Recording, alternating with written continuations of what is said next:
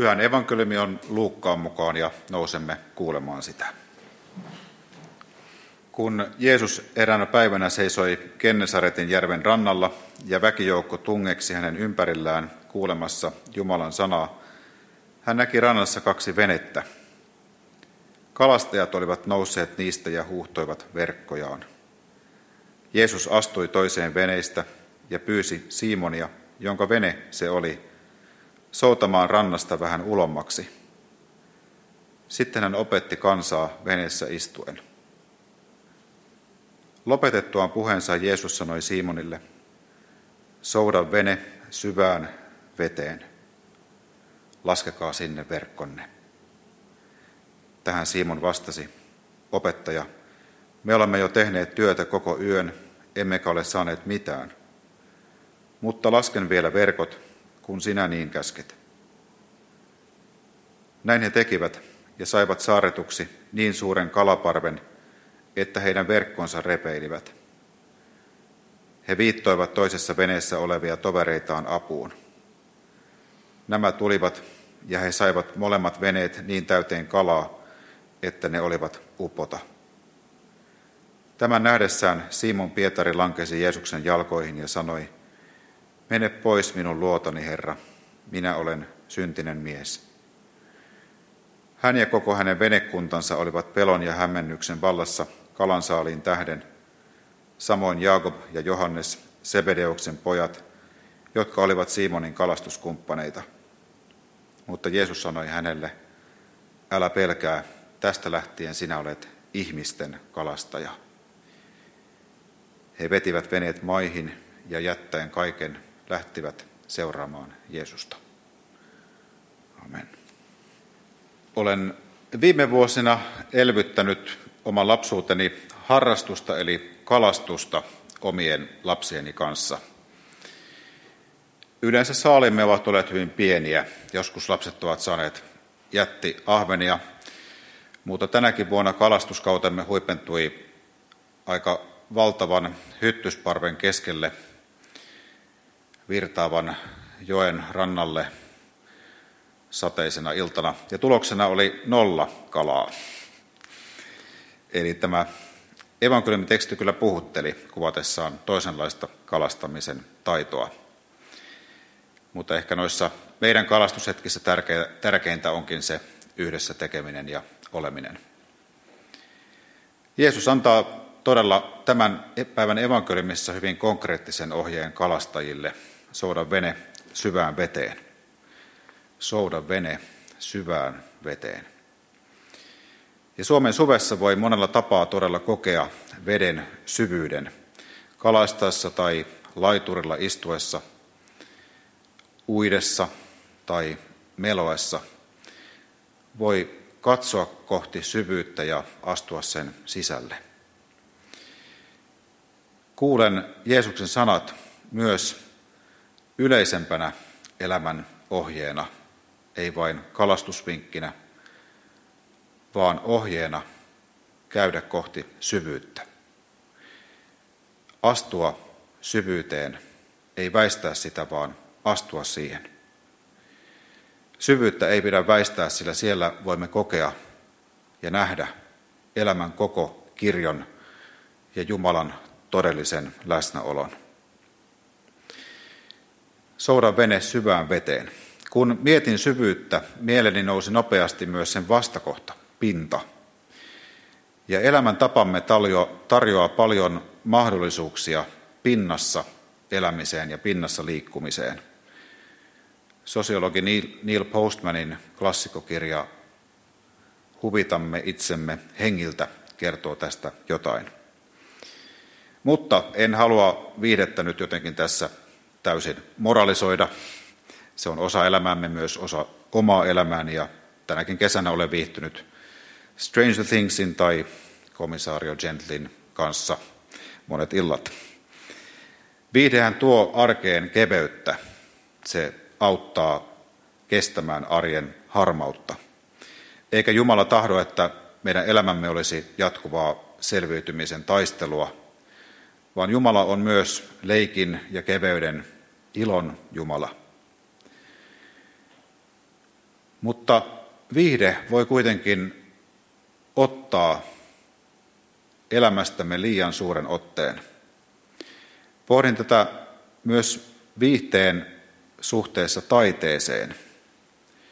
Rajan vetäminen näiden välille on usein tosi vaikeaa ja keinotekoista. Viihdekin saattaa olla taidetta. Populaarikulttuuri voi olla taidetta. Se tulee taiteeksi silloin, kun siinä ei etsitä kaikkein myyvintä tuotetta, vaan kun sen takana on sisäinen ilmaisun palo ja sanomisen halu. Ja evoluutiobiologi Aura Raulolta olen oppinut myös taiteen määritelmän taide tuo muutosta. Se ei vain vahvista sitä ajattelua ja kokemista, mikä meissä jo on olemassa, vaan se muuttaa jotain meissä. Jeesus sanoo, souda vene syvään veteen. Viihteen valtaaman elämän sijaan Kristus kutsuu meitä näkemään elämän kokonaisuuden, sen koko kirjon ja myös sen rujon puolen. Sillä viihteestä voi tulla oppiumia kansalle, joka estää meitä näkemästä maailman hätää ja puuttumasta siihen.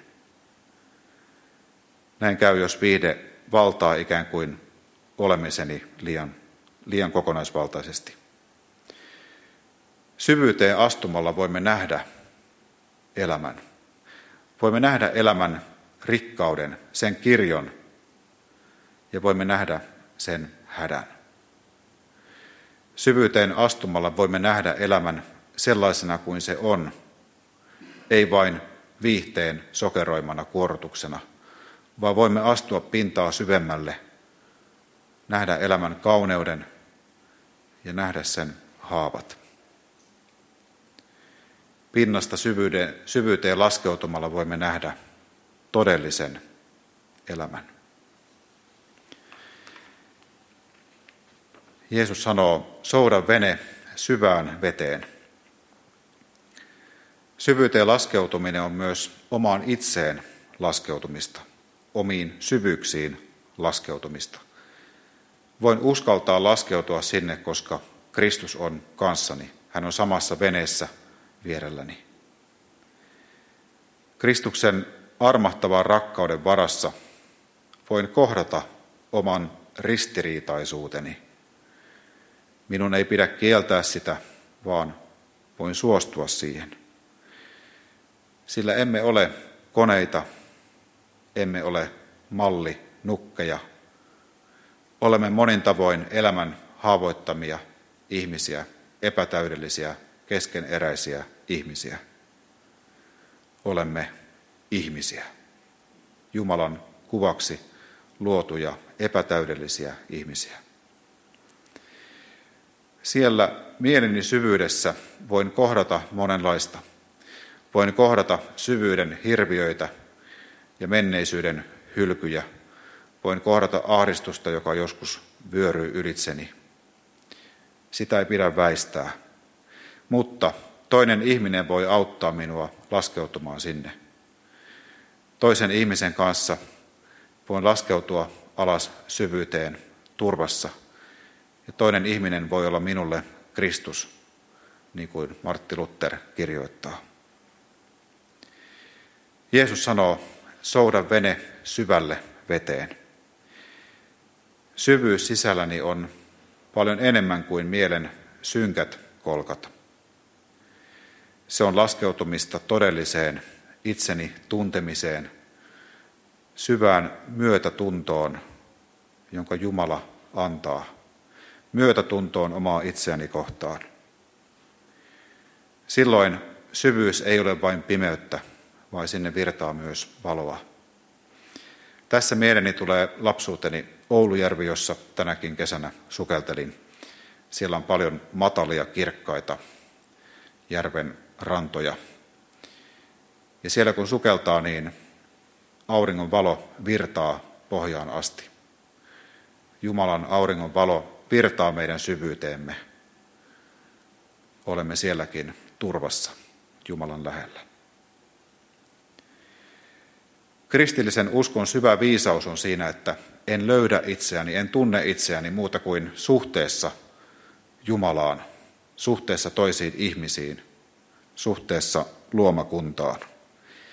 Ja syvällä sisälläni voin tunnustella Jumalan läsnäoloa, tunnustella omaa itseäni, millainen oikeasti olen.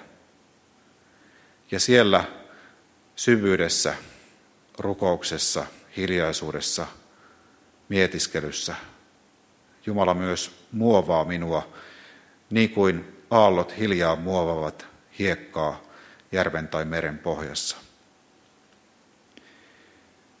Tällä tiellä, tällä syvyyteen sukeltamisen reitillä kanssani ja kanssamme ovat myös menneet sukupolvet.